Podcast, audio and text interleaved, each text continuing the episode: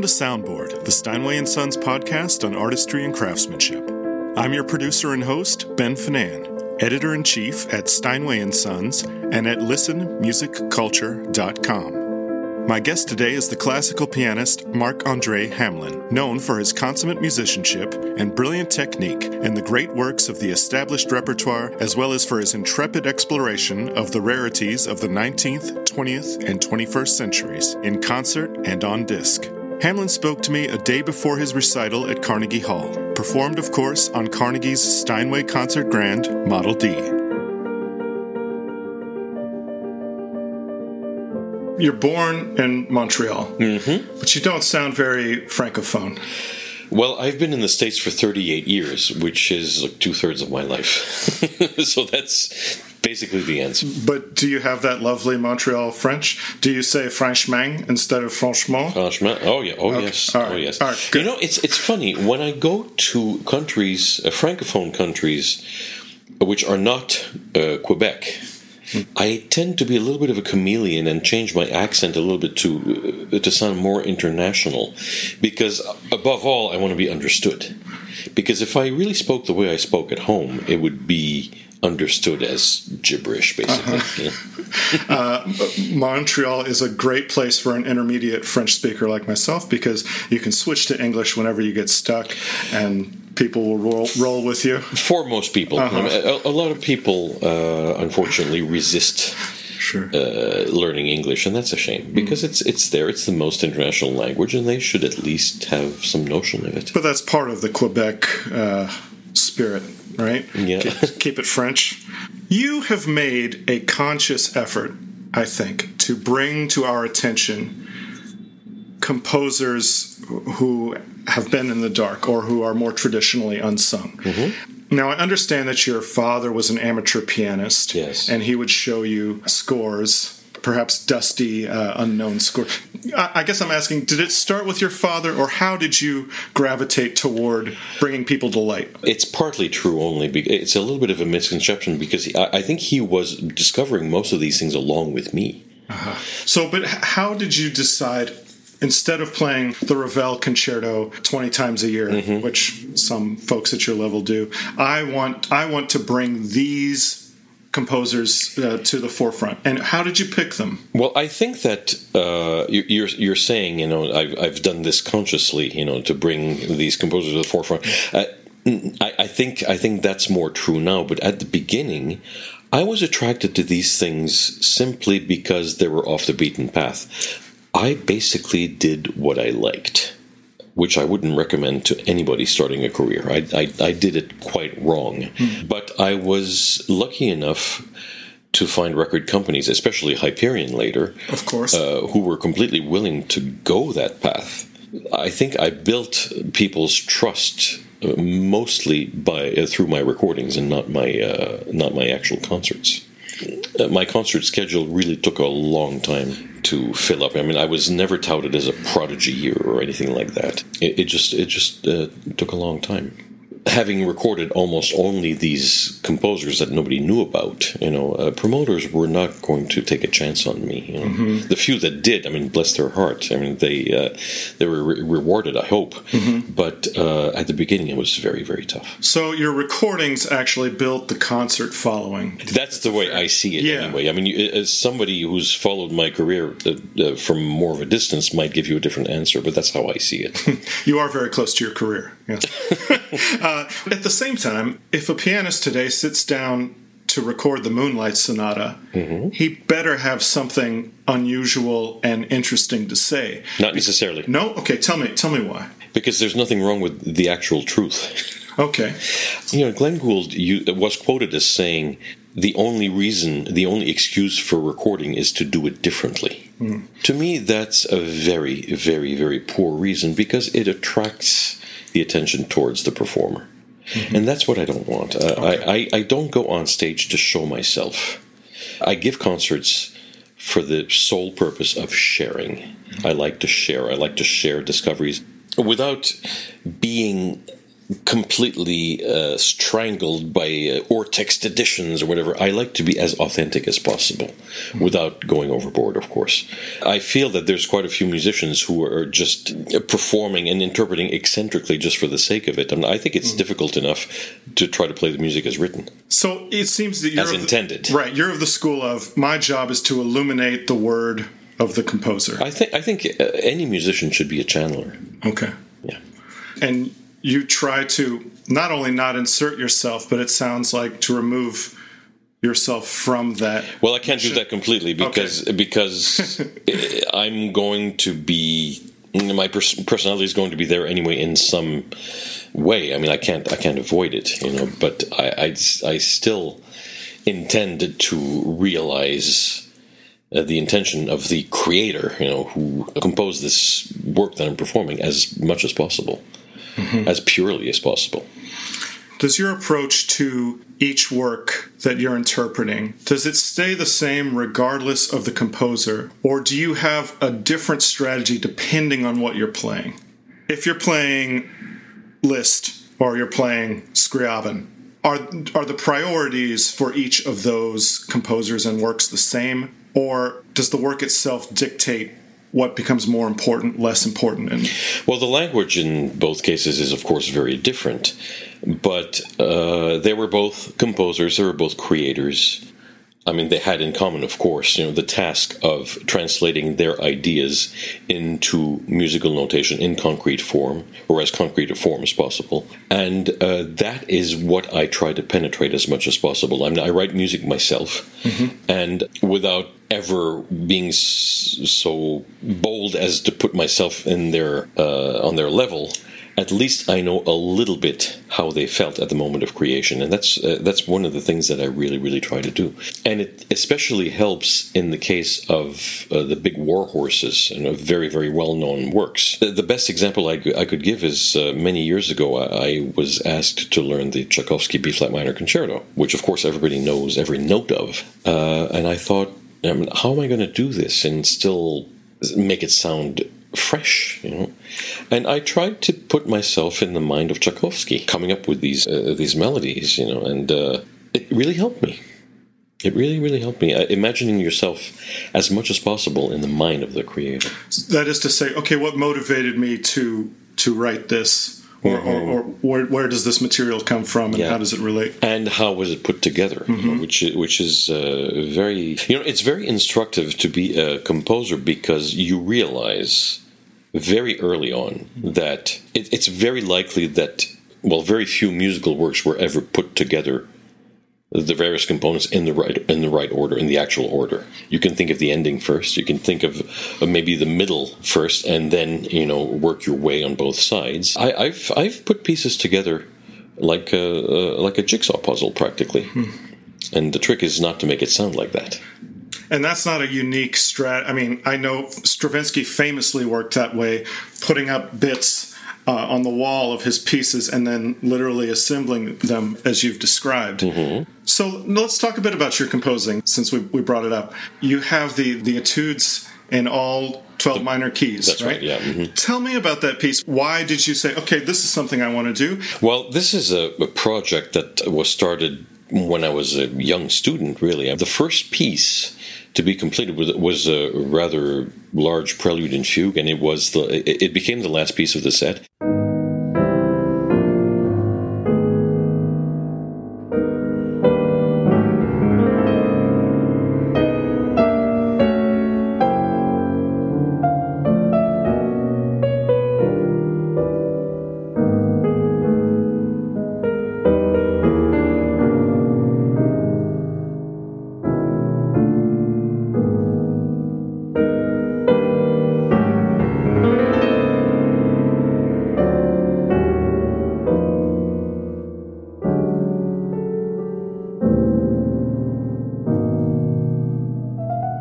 And I remember notating the uh, coming up with a fugue subject hmm. in 1984.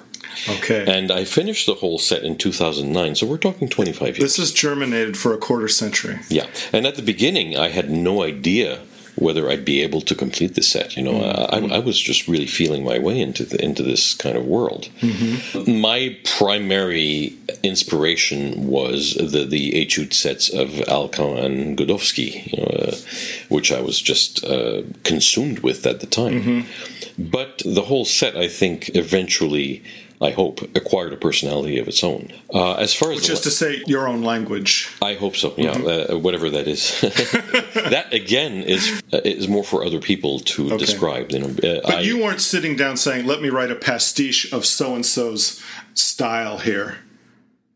Not consciously, uh, with the exception perhaps of the etude number six, which uh, lampoons the typical sort of 3 8 D minor Scarlatti sonata.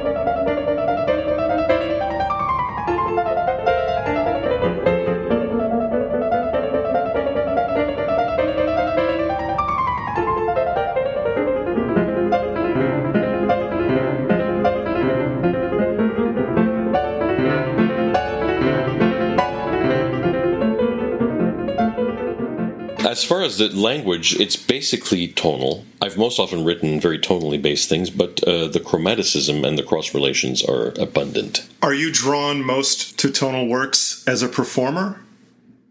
It's not a question of language. If the music is genuine enough, it doesn't matter what the language is. I'd uh, I'd rather concentrate on what is actually being expressed. That's probably the correct answer. And you know, from very early on, I, as soon as I had a little pocket money, I mean, I, I started spending that on bargain whatever bargain records I could find, and it was always like things like Stockhausen and Xenakis and whatever. I had the good fortune of being exposed to the much of the standard repertoire rather early because of my dad. Not only because of what he was playing, but also the the, the records he was playing around the house. Uh, some of my earliest impressions, for example, are uh, Tchaikovsky's ballet music, which I still love. But because I, I, I, became familiar with these things early, I just wanted something else. I mean, uh-huh. I, I, I, wanted to go play in the sandbox instead of doing my homework. And uh, I, I sort of did that whole thing sub rosa because uh, my teachers would not really have approved of it. I mean, I, at age 13, I discovered the Ives Concord Sonata, and I was never the same after that. I bought the. Uh, it's one of your earliest recordings as well. Yes, but 80s even, but yeah? but it was much much. It came okay. much later, 89 actually. Okay.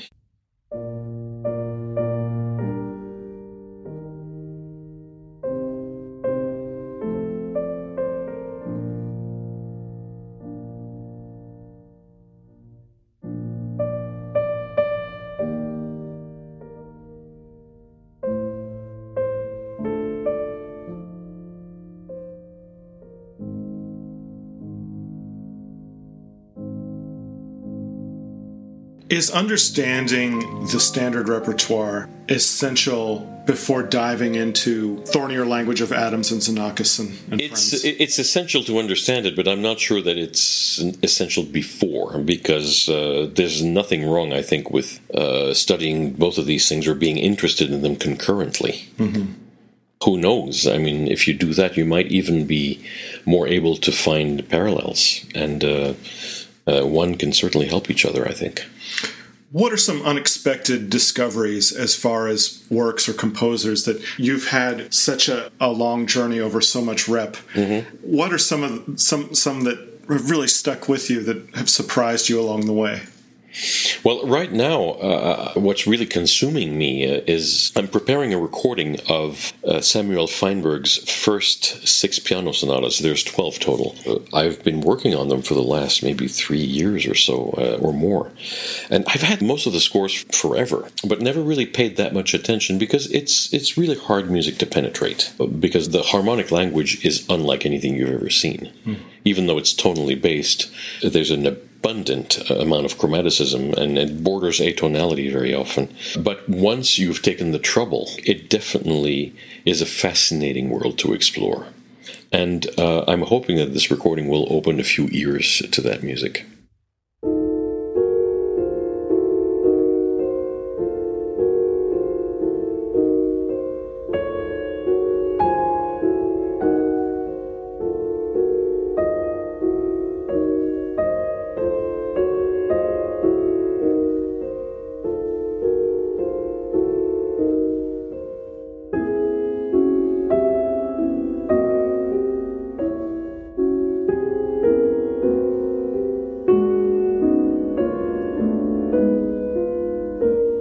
There composers you find yourself returning to again and again? I know in my journey as a very middling pianist, your relationship with composers changes as you grow oh, sure. musically and chronologically. Are there composers that you find you have maybe a renewed appreciation for or a desire to return to? Not return to necessarily. I mean, I've discovered a lot of things along the way that I didn't think I'd like. Uh, as a matter of fact, the prime example in this case is Debussy, ah. which for a number of years, the most of my life, I, I absolutely hated. Mm.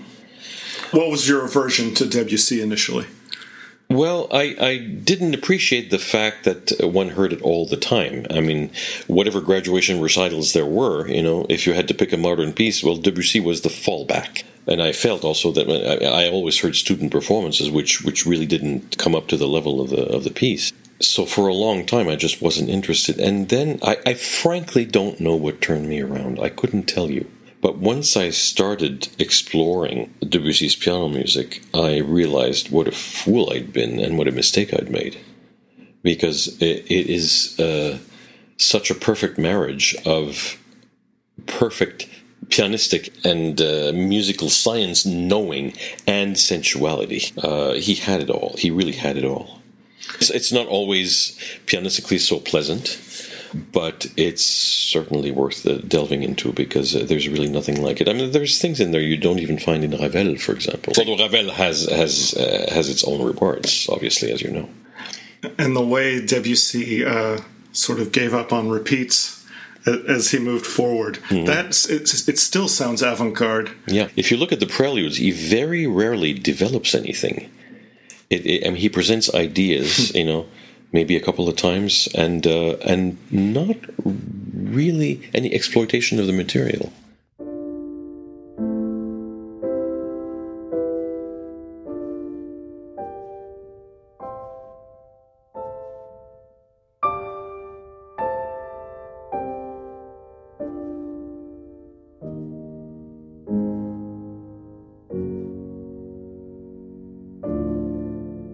Also, I think, have a special relationship and fondness for Haydn, who uh, I, I, think in the piano literature can be oddly overlooked because there's there's so much. There's a thinking of this can't be so great, and yeah. we have Beethoven, so why don't I just you know. Well, anybody who says that, and of course, you know, I, I, I would never dispute people's love of Beethoven, but uh, but at least take a look at Haydn and see how richly rewarding the music is.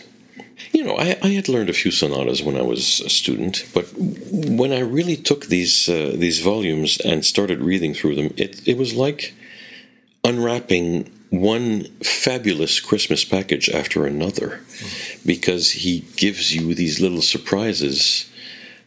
Uh, I mean, he was really a powerhouse mind and, and a jokester at the same time, you know. And he loves to surprise you. He loves to be angular. And there's uh, such endless variety in the language. You know, how can you not be fascinated? I did meet one of my eminent, very eminent colleagues who told me that he is more of a Beethoven specialist. He said, "I don't get Haydn." He said, "I don't, I don't get the humor," which is fair enough, of course. Sure. But um, but give it a shot. I certainly did, and it was. Uh, uh, I've never looked back. It's fascinating.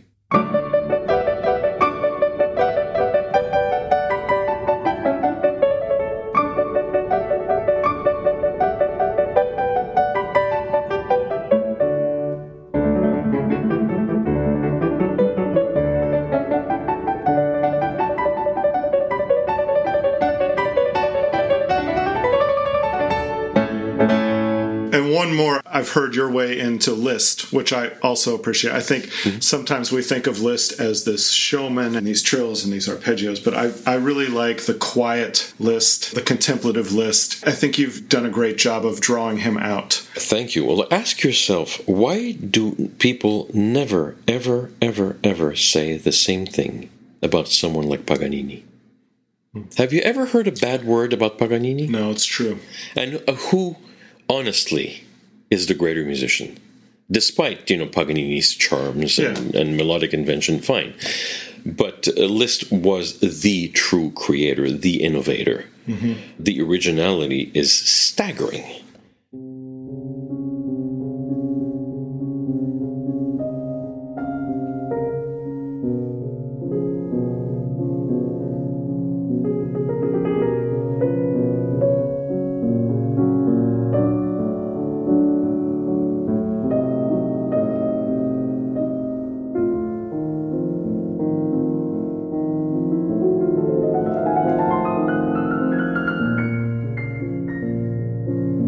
He was one of the ones with Wagner who paved the way for the entire 20th century, it seems to me. But uh, Paganini is never uh, spoken ill of.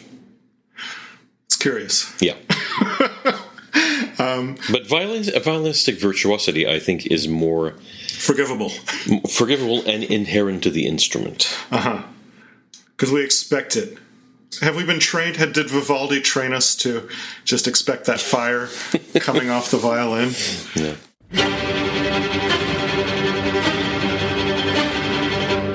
Well, thank you. Thank you for talking to me today. That's it. Yeah, is it, unless there's other things you want to uh, you want to discuss. I don't know. We, we co- you covered a lot. I mean, you were very, were very well informed. Thank you. I try to be. I try to be. Really? Yeah, I try to do my homework.